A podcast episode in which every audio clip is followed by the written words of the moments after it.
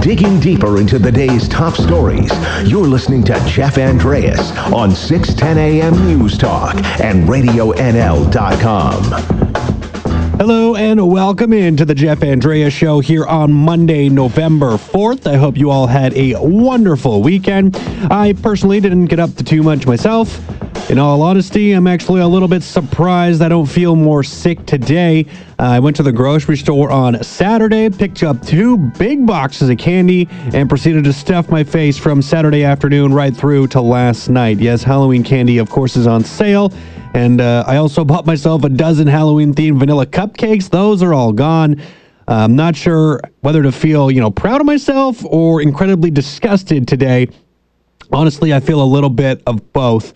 Um, I also thought multiple times about, uh, you know, how I should probably be going to the gym or get myself a gym membership or something along those lines over the course of my eating fest. Um, but of course, that would involve peeling myself off of the couch. And I thought, uh, you know, who needs to sit up to watch NFL football all day on Sunday, anyways? So I didn't bother doing that. Um, I did manage to get out of the house for a short time to return some recyclables now that those deposit numbers went up. So I was able to take advantage there. Uh, and I also went and took a quick look around at those post Halloween sales, like I mentioned, picked myself up some. Uh, some, uh, well, let's just say a little too much candy. Definitely bought too much candy. Um, but we'll see how long it takes me to regret that. And uh, pick myself up a treat or two as well when it comes to the decorations and costumes and things like that. So, although it wasn't the most productive of weekends for me, I did get my laundry done. My apartment got a little bit cleaner, and uh, I probably have a new cavity as well. So, safe to say, I have definitely done worse over the course of a two day span. All right, that's enough about my recap of my incredibly fun weekend, or however you want to look at it. I had fun, so that's all that matters. On today's show, I will be having my usual Monday morning chat with Acumen Law's Kyla Lee. Um, I'll also be joined by Dr. Mohammed Morshed with the British Columbia Centre for Disease Control. He is set to be in Kamloops tomorrow morning to give a lecture at Royal Inland Hospital's CSB Ken Lepham Theatre. That'll start around 7.30 in the morning. So he will be presenting on ticks and tick-borne illnesses. Now, things like Lyme disease and tick paralysis will, of course, be a part of that conversation as well. Now, although it is winter and we aren't, uh, you know, really talking or thinking about things like ticks and Lyme disease, we aren't apparently we aren't completely out of the woods when it comes to ticks. Uh, Dr. Morshed actually told me earlier that uh, although rare, tick sightings do happen in the winter, and it is just one more thing that you should be checking for. Not so much of an issue around here, but if you are maybe going to the island or something along those lines, and you're taking your dog with you, you know, it's just one more thing to, to just have in your mind. Of course, people likely walking around with a lot of clothing on during winter months, so it's probably not much of a risk to people at that time.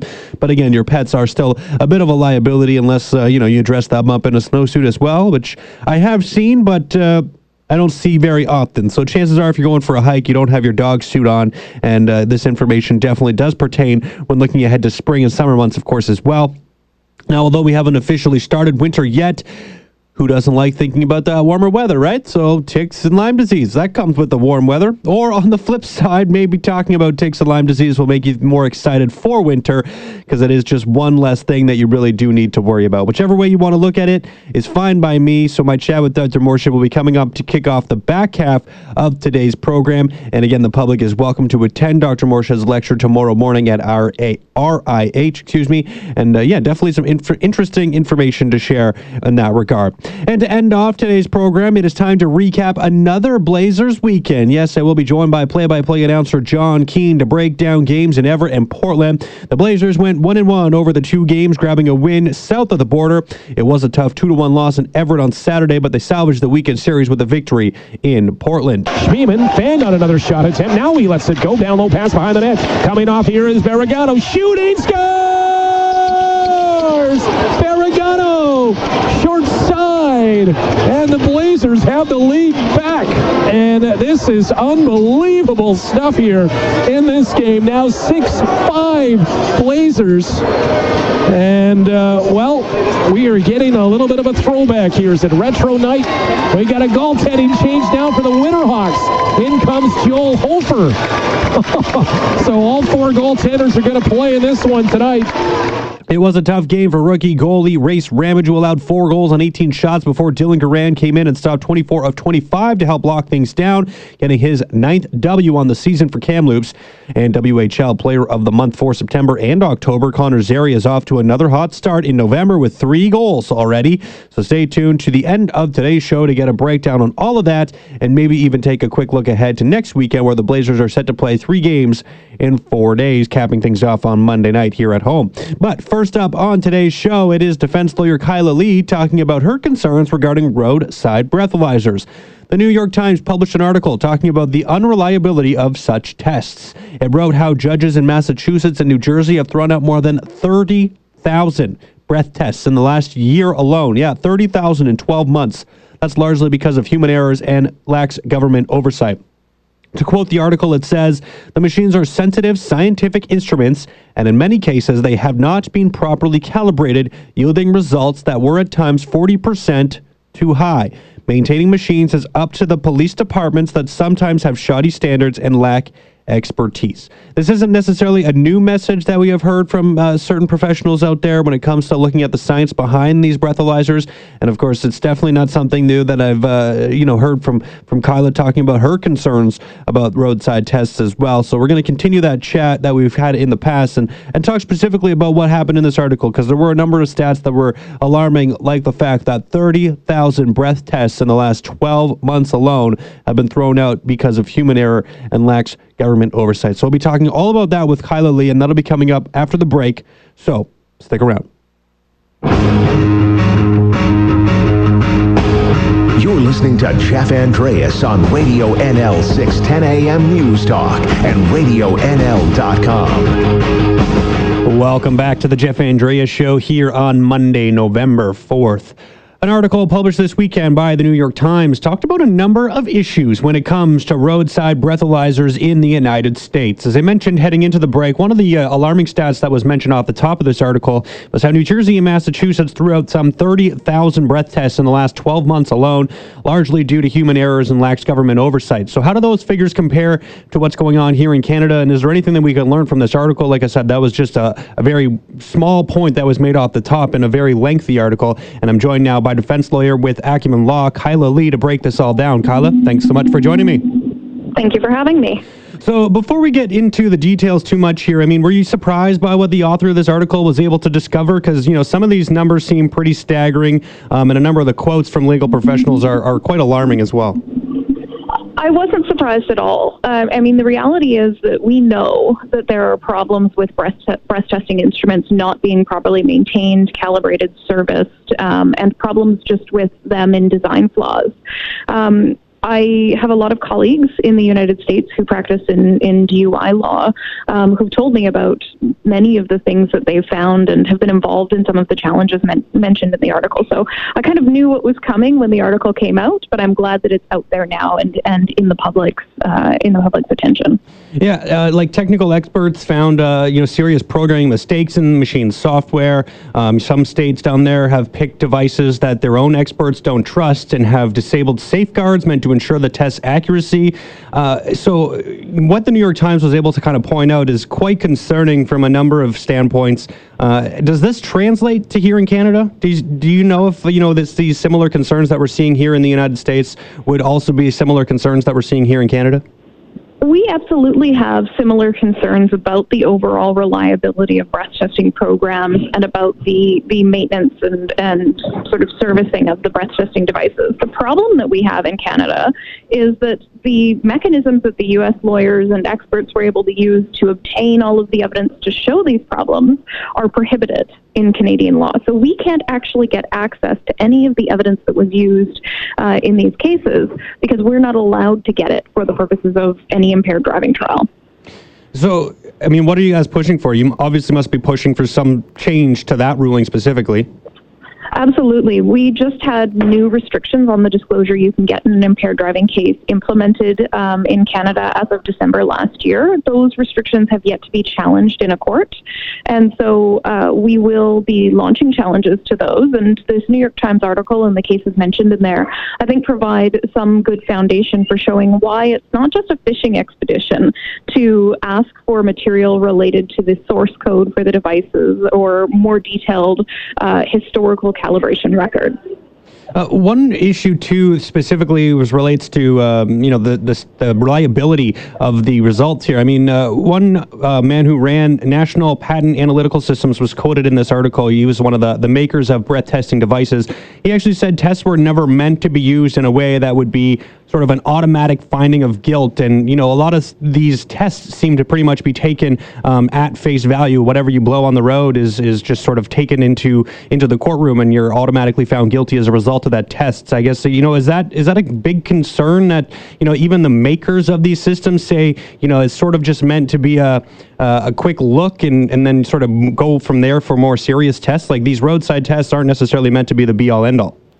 No, they, they were never meant to be the be and all. Roadside tests were only ever meant to be used for screening, and tests that were done to determine somebody's blood alcohol level were originally in the criminal code meant to be taken together with other evidence. So somebody could testify about what they had to drink and call into question the reliability of the results in a criminal case.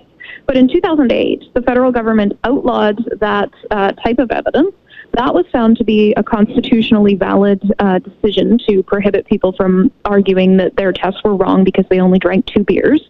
Um, and then in uh, 2018, we saw further amendments that actually put a provision in the criminal code that said breath testing is reliable and capable of producing accurate results, which is completely contrary to what the manufacturers of these devices say. But we're ignoring science and creating laws that are not well supported in scientific research why do you think it is that there's such a controversy then between you know what some of the makers of these products are saying and, and then what the law is is enforcing? Because uh, don't you feel like they should be sort of on the same page? Uh, the the makers of these manufacturers should know what they're talking about and yet uh, you know law enforcement or, or those uh, enforcing the laws seem to have a bit of a different stance when it comes to that. I mean shouldn't shouldn't one be following the other?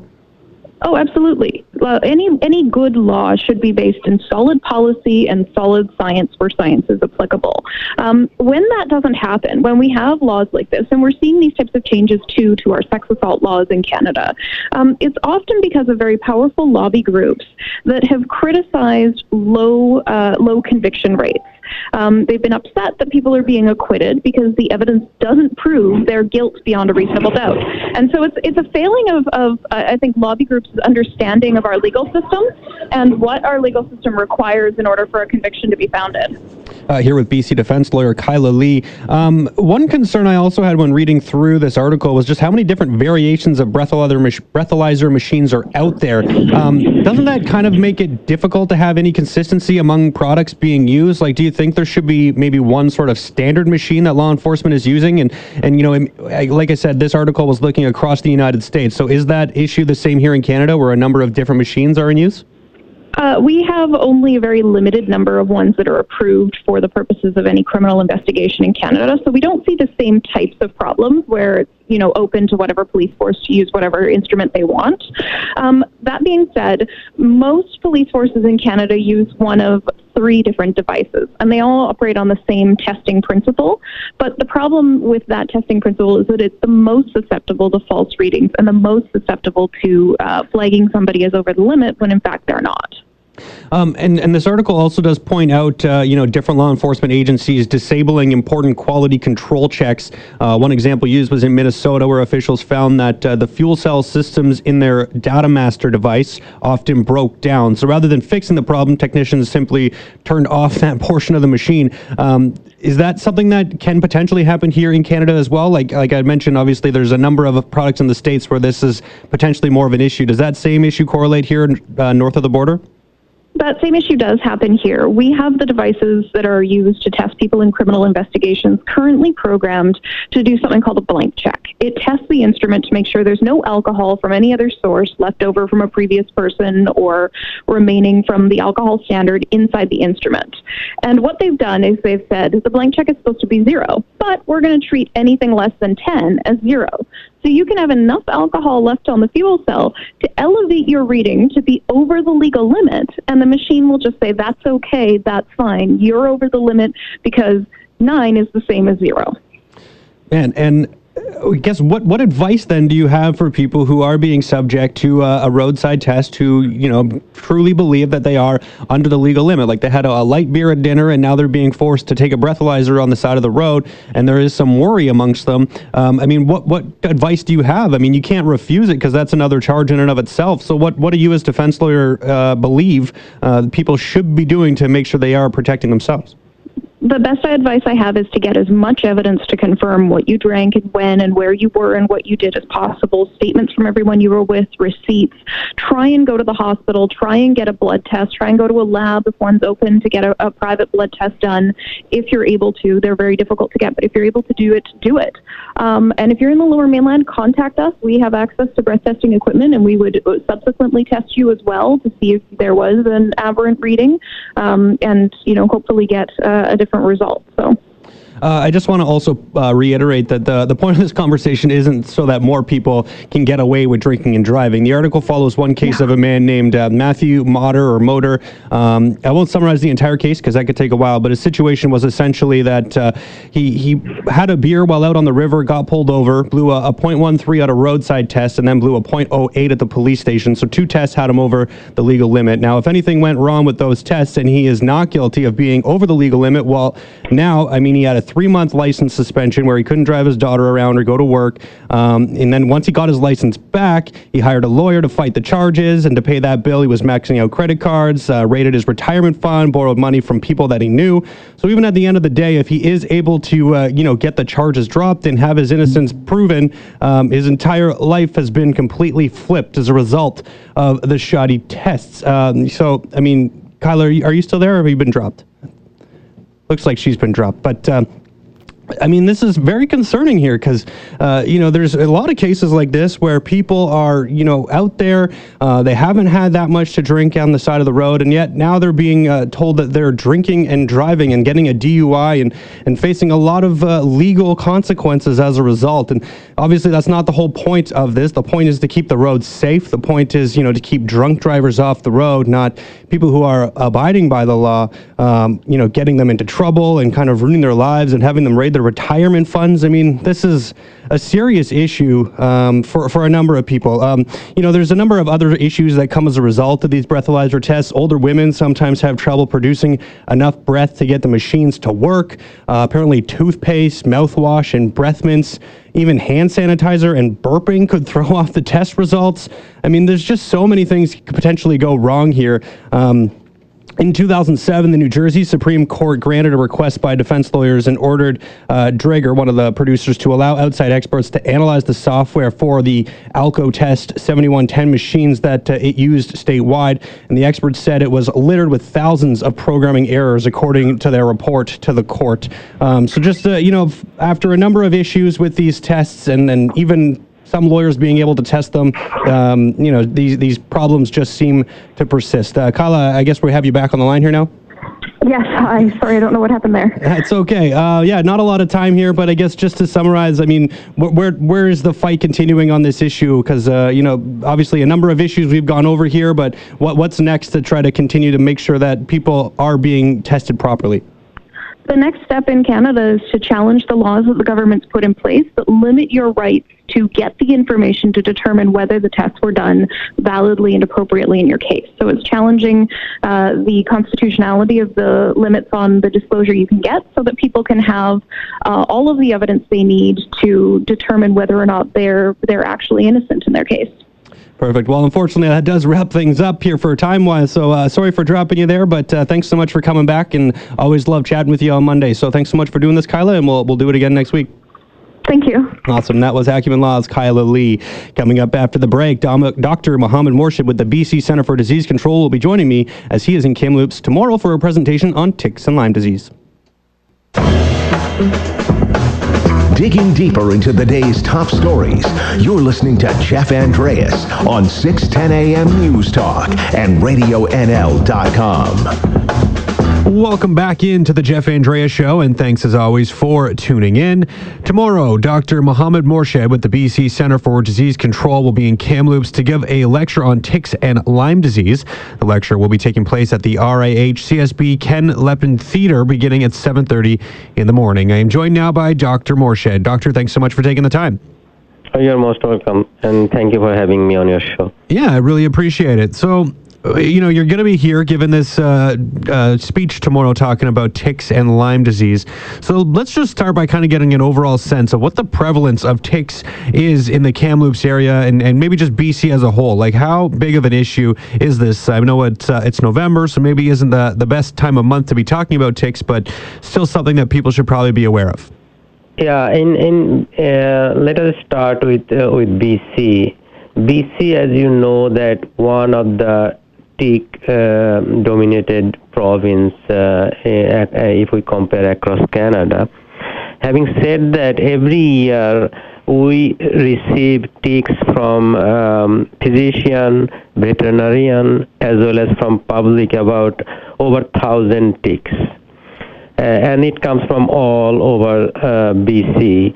And, and among them, if you talk about Kamloops particularly, we don't get that many yearly maybe from um, say lower 15 to uh, highest about over 50 ticks per year from Kamloops area mm-hmm. only. Mm-hmm. But in Kamloops, the ticks that we see mostly Dermacentor andersonii, and that is the tick they do not carry Lyme disease, but they do carry other tick-borne diseases, as for example Rocky Mountain spotted fever, and also another thing that people often forget: this is not a any infectious disease, but it's called tick paralysis. That is also we see from that area at least few calls that I get every year that um, tick paralysis in small uh, size pets or small children. So, so those people should be aware as well. But for Lyme disease, uh, you might ask that is it there, is it not? Yes, it is there because we also see a very small number of Ixodes pacificus and Ixodes angustus tick which do carry Lyme disease bacteria. So, given that, I mean, what is the percentage of ticks or any idea sort of how prevalent? We'll talk specifically about Lyme disease, but even those other ones you mentioned as well. Just how likely are you if you were to get, uh, you know, bitten by a tick and it were to, to burrow in? Just how likely is someone to uh, potentially uh, catch something or, or be diagnosed with something as a result? Yeah, that is an excellent question. It depends it depend mean that how long the tick was attached to the individual. That's why often I say that it is better to remove the tick as soon as they see them on their body. Most of the tick-borne pathogen actually um, do not go right away to the human body or into the pet's uh, system. So they need to stuck onto the human body for at least for Lyme they need stuck for 16 to 24 hours Similarly, for um, uh, tick paralysis, also need to be there for 24 to 48 hours.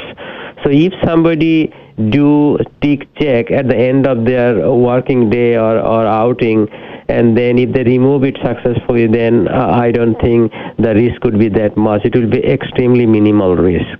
Okay, so uh, definitely if you're out there in the woods in an area where ticks are, make sure you are checking. Yeah somewhat frequently for for exactly. them attached to you. Um, yeah, and and for child, I will I will request parents they should thoroughly check their head and and then body if there is anything any ticks and they should remove it immediately. Are those same time frames applicable to pets as well? Yeah, same thing for pets as well because the the, the, the pathogenesis means that the, how the disease progress is the same with the human as well as the pet. There's no difference. So and the, the also the timing is also the similar. So uh, they should do exactly the same thing what they'll be doing for their children. Okay. Um, and I guess just since we're still on this part of the, the topic, just, uh, you know, if you do find one, what is the best way for people to go about removing one? Because I know that can be something that, uh, you know, there's a lot yeah, of different so ways out there that, that exist. There are kind of uh, myth in the system that you should put some Vaseline on the top of the tick or you should burn the tick. So they never ever should do that. So what they need to do, if they find a tick, do not get panic and get a pair of scissors uh, and the tweezers uh, and the, the, and the tweezers and then they just hold the neck of the tick and then just straight pull it upward. No jerking no pressing nothing. And it's not very difficult if you if you want to pull it out earlier. But when it is over 15 or 20 or 24 hours then they kind of burrowed into the skin. That time it might get difficult. And at that point i would suggest them to go to an emergency and ask the physician to do their job. Because as a as a parent they get nervous number one. And number two they might squeeze the ticks by that way the tick is used as a syringe so when you squeeze you are pushing gut material into the human body so bacteria might go into the system okay and just to clarify you had said scissors there at one point you meant you meant tweezers Tweezer, tweezer, yeah, yeah, yeah, yeah, Perfect. Just wanted to double check there. So, yeah, uh, yeah that's uh, oh, it's pretty gross. I I can't stand the sight of ticks. Uh, I've dealt with them before in my past. I just uh, just picturing it just gives me the shivers a little bit. Oh, uh, yeah, yeah, yeah. I'm joined here with Dr. Morshed from the uh, BC CDC. Um, so, can we talk a little bit about Lyme disease itself? Because I know this is something that we've talked about in Canada, and, you know, we've seen like celebrities speak out that they might have it. Yeah. Um, you know, yeah. I've seen like Avril Lavigne, I believe, was one that talked about, you know, how she had Lyme disease, yeah. but had a lot of yeah. difficulty getting it actually diagnosed. But it seems to be more recognized as a real disease that's out there now. So, um, kind of what's, what's the work being done by the CDC in terms of you know studying Lyme disease and just uh, you know maybe what is the process right now or what are the what, what steps have been taken to sort of find some solutions or treatments or, or potentially even cures for this at this point in time? What what work is ongoing? Yeah, so the actually BC is is, is the forefront of doing uh, work on Lyme disease compared to any province uh, in in Canada. Um, we are the first province actually started tick surveillance back in 1995. So um, that time there was not even any people in Canada was doing much work on Lyme disease. So BC is the highly forefront. And since then, the Lyme disease even become reportable in 1997 or 1998, whereas in federally the Lyme disease became re- reportable in 2009. So you can uh, understand that how far ahead we are. And we are continuously doing research we are continuously providing up-to-date diagnostic and also that um, the BC created chronic complex um, disease clinic where that they are studying and researching the cause for the people. They are thinking they do have Lyme. So that as a group as a team that we are trying to find that what they do have. Uh, uh, so that's why I think that the BC is the, uh, in the forefront. But CDC what they are doing in terms of um, uh, diagnosing as well as treating as well as for cure. But our responsible uh, our job is to the find the diagnostic solution as well as the the find the prevalence and uh, of the disease and the, where they're distributed what are the risks and so on and so forth for treatment as cures, usually we rely on our physicians and our infectious disease specialist in BC. They are well aware of this disease. What sort of things do they have to be aware of? Like, what are the possible symptoms, and and you know, what sort of treatments are out there to maybe help deal with some of those? Yeah, so Lyme disease is, is really one of the most uh, complicated uh, and also challenging and serious disease. So when, uh, but one thing for sure that people uh, that I would like to the listener know that Lyme disease only transmitted through tick bite only through tick bite. There are many literature out, uh, like odd literature that you might see they transmit through the breast milk, they transmit from person to person, they transmit through X and Y. Is we never find any of this. Theoretically, they sh- could transmit through the blood transfusion, but we have never seen a documented case so far. So there are many speculation, but so far, only to my knowledge, they transmit only through the tick bite. So that means that you have to prevent the tick bite. So no tick bite, no Lyme disease. That is my my kind of personal belief. And if somebody get bitten by ticks, and then if that tick carry Lyme disease bacteria and transmit bacteria to the human body, then they actually bite on the skin. So definitely the bacteria try to localize there, and as a result, we get erythema migrans rash. It's a kind of red patched rash with a center clearing. We call bull's eye, and also people get fever. It's kind of flu-like fever. And within a 7 to 14 days, it might turn to a arthralgia and severe headache. So those are the things they will be seeing. And if they treat or not treat those rashes will be gone within a 7 to 14 days. And then within a like 2 weeks to less than 3 months time they might see multiple rashes or even they'll see the fever arthralgia headache all those things and at that point people might also get um, uh, problem in their heart and the cerebral nervous system like aseptic meningitis, all those kind of things. And unfortunately, that also disseminate um, by itself, so people uh, get better. And if they don't go to the physician, it become late disease. That is where the problem comes. And then, even after the pre-treatment, even after the treatment, people have refractory symptoms. As for example, if you understand polio disease, if you are cured of polio, but still they have this lameness, they cannot walk straight, right? Mm-hmm. So many diseases that after even we get cured, we have some reminiscence of that particular disease. So Lyme disease is not exception. So when people have tertiary or the late disseminated disease, although person was given full course of antibiotic, but still they could suffer time to time with arthritis, suffer time to time with kind of myalgia and fatigue and so on and so forth. That's why my suggestion that if somebody is being bitten by tick, they should immediately go to their physician and do the testing and treatment whatever the needed and, and, and that is the best point. Do not delay. All right. Some good advice right there, I think for sure. Yeah, if you if you're bitten by a tick, go make sure you get yourself checked out. Um, I'll get you out of here on this because we've been on at this for a, for a little while here, Dr. Morshed. But uh, you know, this is uh, November now, so maybe not the the time there people are are thinking about ticks. But you had mentioned this to me before we started our conversation. Just uh, you know, uh, although they're pretty rare, maybe during the winter months, they're not necessarily gone completely. So uh, no, yes, that is what that uh, I'm seeing in my lab especially from those islands like those um, uh, Vancouver Island plus um, uh, many of those small islands we get ticks in the winter month even in december uh, when there is a middle of snow we see uh, ticks but not in great number great number we see from uh, march to june that is the the most of the uh, number that we get and those people will be coming to my lecture uh, on tuesday i'll show that we have a distinct seasonality but we are seeing all 12 months uh, in a lower number Perfect. Well, if people are traveling, definitely something to uh, make themselves aware of. Well, Dr. Morshed, thanks so much for doing this. I really appreciate you taking the time. Well, you are most welcome. Thank you very much, and uh, thank you for having me on the show. Thanks. No problem. That was Dr. Mohammed Morshed with the BC Center for Disease Control.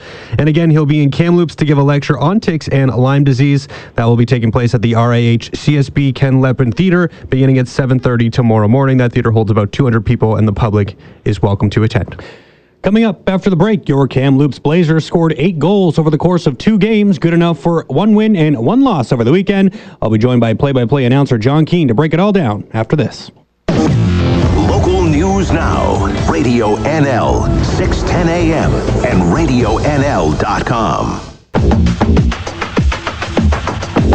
The voice of your community. Radio NL 610 AM News Talk and RadioNL.com. Here's Jeff Andreas. Hello and welcome back here on Monday, November 4th. Just some quick breaking news here before we get into my uh, chat with Jon Keen. Uh, Elizabeth May says she is no longer the leader of the federal Green Party. Uh, May told a news conference today that she's stepping down as leader effective immediately and appointing Deputy Leader Jo-Ann Roberts as her successor. Uh, Roberts was a Green candidate in Halifax but uh, was not elected, but she will now be the leader of the federal Green Party. So, uh, with that in now being out there, I'll get John On the phone here. So the Kamloops Blazers are now 10 and 6 on the season, sit tied atop the BC division with Kelowna and tied for third in the Western Conference in terms of points after going 1 and 1 over the weekend with a 3-2 loss in Everett followed by a crazy 6 to 5 win in Portland. Here now is Blazers play-by-play announcer Jon Keen. Jon, thanks for joining me. Hey, good morning, Jeff. Yeah, uh, back after another weekend on the road. I know Blazer fans uh, haven't seen their team in a while, but uh, that'll be coming up here uh, on Saturday. How you feeling here today? I mean, uh, long drive back from Portland there overnight. Oh yeah, great bus driver. Uh, in around uh, just before 5 a.m. or so, so uh, no complaints. And now, uh, you know, quick turnaround, and we're chatting to recap the weekend here, kind of like a weekly Monday segment here that's uh, developing. Hey, I'm trying, I'm trying, and uh, there's no excuse for you because head coach Shaun Clouston was on with Howie at like 7:30, so you can't complain. Yeah, exactly, and I thought about that, and I said, you know what? Uh, definitely, there's if he can pull this off, then I, I mean, who am I to skip a radio uh, uh, spot, right? well, I appreciate it for sure. Um, so let's just start by getting maybe a quick summary of the weekend from you here. I mean, uh, it was definitely an interesting one with capping off with a crazy night in Portland last night. Yeah, you know, it, it really was a, a crazy night, and you know, and I think the Blazers, uh, you know, the hockey gods have a way of kind of paying you off a little bit after, you know, a stretch in in Everett uh, Friday or Saturday, excuse me, where uh, goaltender Dustin Wolf just absolutely stole the show. Um, you know, Blazers fire you know 48 shots his way, and and he is diving around, literally diving around to make some saves. One save was, uh, I think it went viral, a diving back save on Ryan Hughes, and uh, that was a night where you know they're down a goal in the third, and they outshoot. Uh, Everett 18 to 3 in that final period. But Dustin Wolf's an all world goaltender. He's really good, and uh, they couldn't get that one. So that was a bit of a kind of a familiar trend starting to brew a little bit, Jeff, about running into hot goaltenders. And well, can the Blazers do more to score? Yes, they can. They could, you know, get to the net looking for second or third opportunities here and just bear down a little bit. And you know, they were able to uh, do that the next night, take advantage of maybe some shaky goaltending on the Portland side, uh, and get that six-five win to get the split. Yeah, and uh, obviously they were able to turn things around there on Saturday night. Uh, Ryan Hughes making his return to Portland. Uh, obviously a, a, good night him for there, returning back to his old town where he was playing with uh, with the Winterhawks and able to help pull out the win. Um, and that was an interesting one in terms of goaltending. I mean, Dylan Garand uh, looks like he is one of the best in the league here, um, and what he was able to do last night really helped show that. I mean, he comes in with about what five minutes left uh, or 15 minutes left into the second period. How long did he play? 25 minutes. So about five minutes yeah, left in the second. Minutes and uh, basically shuts down the Winterhawks from there on, stopping 24 of 25 and picking up his ninth win of the season. I mean, a, a tough one for Rayce Ramsay in there, but man, uh, Garand is, is, certainly looking like like the real deal here.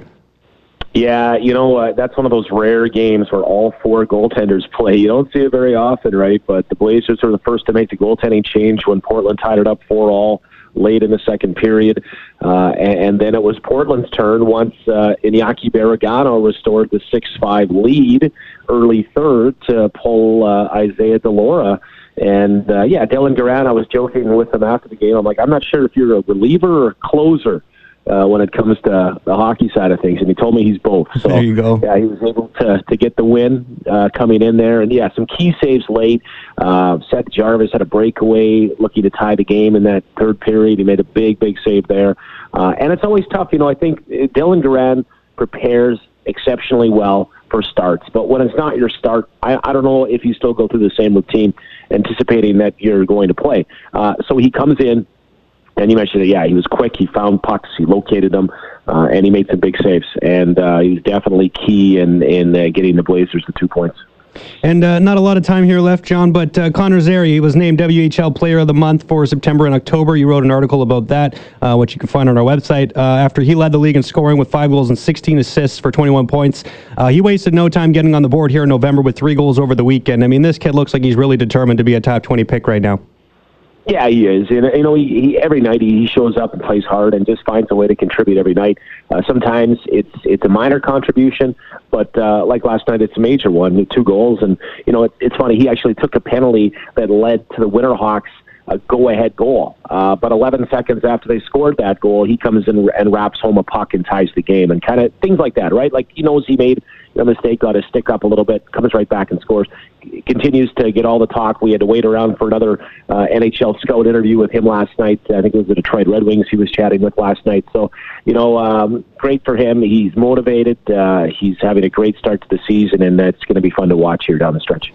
Perfect. Well, thanks so much for doing this, Jon, and uh, we'll look ahead to hearing you again here on Friday night when uh, the Blazers are in Seattle. So thanks for coming on. That's, yeah, you betcha. Thanks, Jeff. Talk to you soon. Right on. That was Blazers play-by-play announcer Jon Keen, and as I mentioned, the Blazers will be on the road to Seattle on Friday before returning home Saturday against Medicine Hat, and then they'll take on arch rival Kelowna on Monday, Remembrance Day. Well, that about wraps things up for me here today. I want to thank all my guests one more time for joining me, and of course, a big thank you to all of you for listening. And remember, whether you join me for a short while or a long while, just know I enjoyed our time while it lasted. I'll be back here tomorrow at nine.